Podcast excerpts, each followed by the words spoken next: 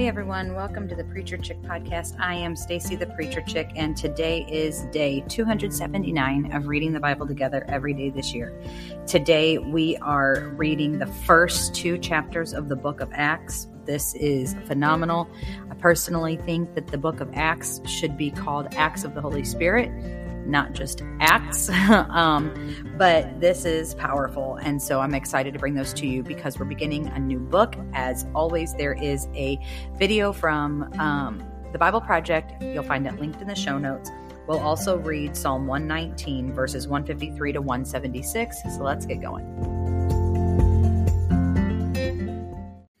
I wrote the first narrative, Theophilus, about all that Jesus began to do and teach until the day that he was taken up after he had given instructions through the Holy Spirit to the apostles he had chosen.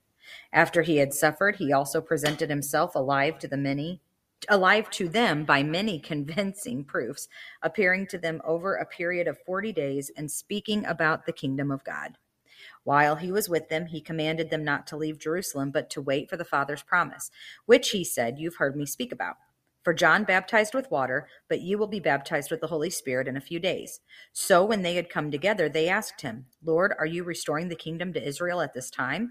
He said to them, It is not for you to know times or periods that the Father has set by his own authority, but you will receive power when the Holy Spirit has come on you, and you will be my witnesses in Jerusalem and all Judea and Samaria and to the end of the earth. After he had said this, he was taken up as they were watching, and a cloud took him out of their sight. While he was going, they were gazing into heaven, and suddenly two men in white clothes stood by them. They said, Men of Galilee, why do you stand looking up into heaven? This same Jesus who has been taken from you into heaven will come in the same way that you have seen him going into heaven. Then they returned to Jerusalem from the Mount of Olives, which is near Jerusalem, a Sabbath day's journey away. When they arrived, they went to the room upstairs where they were staying Peter, John, James, Andrew, Philip, Thomas, Bartholomew, Matthew, James the son of Alphaeus, Simon the Zealot, and Judas the son of James. They were all con- continually united in prayer along with the women, including Mary, the mother of Jesus, and his brothers.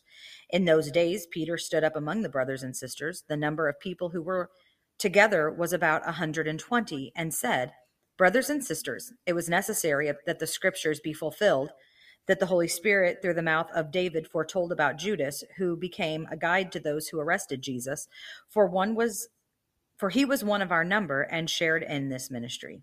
Now, this man acquired a field with his unrighteous wages, and he fell headfirst. His body burst open, and his intestines spilled out. This became known to all the residents of Jerusalem, so that in their own language the field became, or the field is called Hakeldama, Hekel, Hakeldama. That's that's that's not an easy word to say. Hakeldama, that is, field of blood. For it is written in the book of Psalms, "Let his dwelling become desolate; let no one live in it, and let someone else take his position." Therefore, from among them who have accompanied us during the whole time the Lord Jesus went in and out among us, beginning from the baptism of John until the day he was taken up from us, from among these, it is necessary that one become a witness with us of his resurrection. So they proposed two Joseph, called Barsabbas, who was also known as Justus, and Matthias. Then they prayed, You, Lord, know everyone's heart.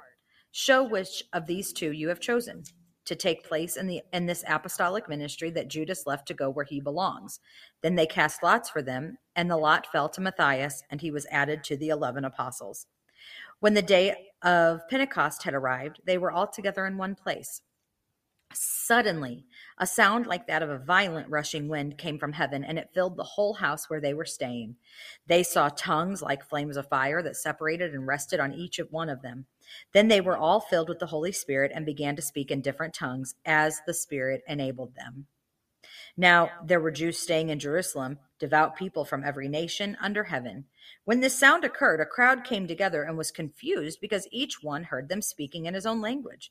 They were astounded and amazed, saying, Look, aren't all these who are speaking Galileans? How is it that each of us can hear them in our own native language? Parthians, Medes, Elamites, those who live in Mesopotamia, in Judea and Cappadocia, Pontus and Asia, Phrygia and Pamphylia, Egypt, and the parts of Libya near Cyrene, visitors from Rome, both Jews and converts, Cretans, and Arabs.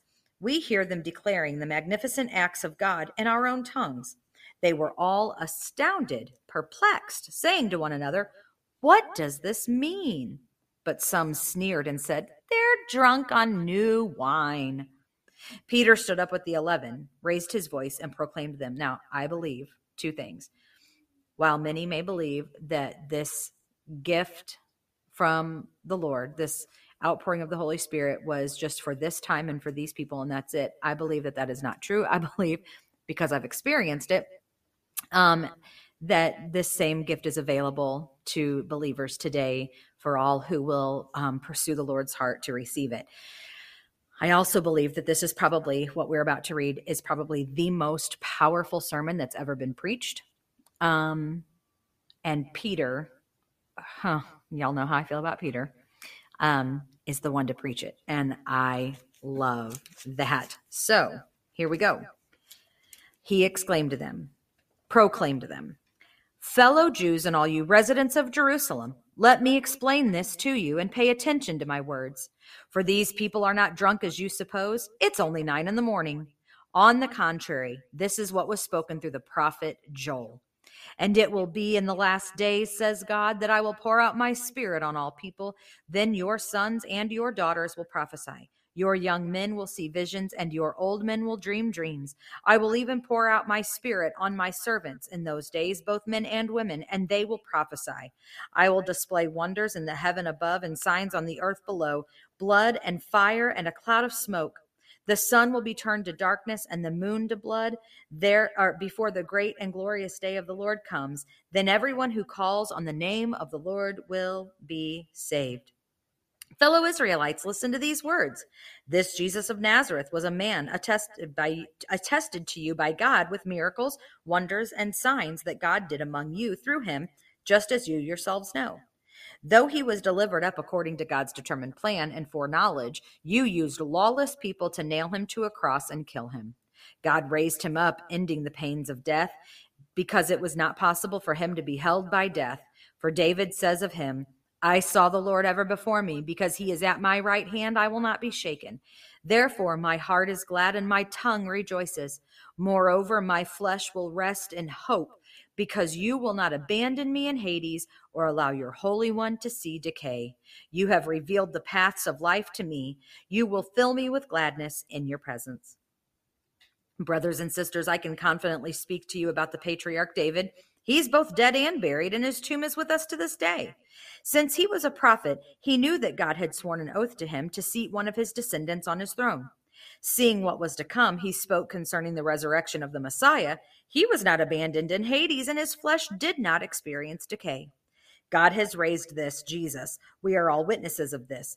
Therefore, since he has been exalted to the right hand of God and has received from the Father the promised Holy Spirit, he has poured out what you both see and hear.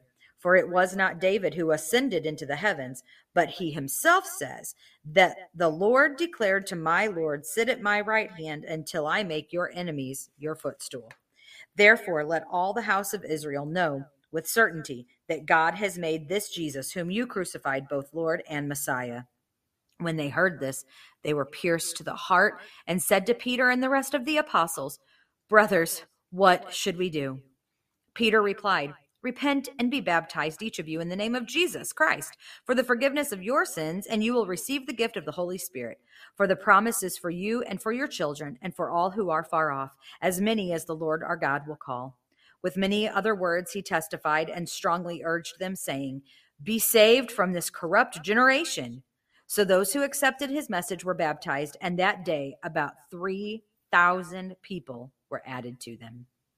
They devoted themselves to the apostles' teaching, to the fellowship, to the breaking of bread, and to prayer. Everyone was filled with awe, and many wonders and signs were being performed through the apostles. Now, all the believers were together and held all things in common. They sold their possessions and property and distributed the proceeds to all as any had need. Every day they devoted themselves to meeting together in the temple and broke bread from house to house. They ate their food with joyful and sincere hearts praising God and enjoying the favor of all the people. Every day the Lord added to their number those who were being saved. And now for Psalm 119, 153 through 176. We're going to read the end of chapter 119 of Psalms today. Consider my affliction and rescue me, for I have not forgotten your instruction. Champion my cause and redeem me. Give me life as you promised. Salvation is far from the wicked because they do not study your statutes. Your compassions are many, Lord. Give me life according to your judgments. My persecutors and foes are many. I have not turned from your decrees. I've seen the disloyal and feel disgust because they do not keep your word. Consider how I love your precepts. Lord, give me life according to your faithful love. The entirety of your words is truth. Each of your righteous judgments endures forever. Princes have persecuted me without cause, but my heart fears only your word. I rejoice over your promise, like one who finds vast treasure. I hate and abhor falsehood, but I love your instruction. I praise you seven times a day for your righteous judgments. Abundant peace belongs to those who love your instruction. Nothing makes them stumble, Lord. I hope for your salvation and carry out your commands. I obey your decrees and love them greatly. I obey your precepts and decrees, for all my ways are before you. Let my cry reach you, Lord. Give me understanding according to your word. Let my plea reach you. Rescue me according to your promise. My lips pour out praise, for you teach me your statutes. My tongue sings about your promise, for all your commands are righteous. May your hand be ready to help me. For I've chosen your precepts. I long for your salvation, Lord, and your instruction is my delight. Let me live, and I will praise you. May your judgments help me. I wander like a lost sheep. Seek your servant, for I do not forget your commands. That's it for today. Be sure to come back tomorrow as we continue to read the Bible together. See you then.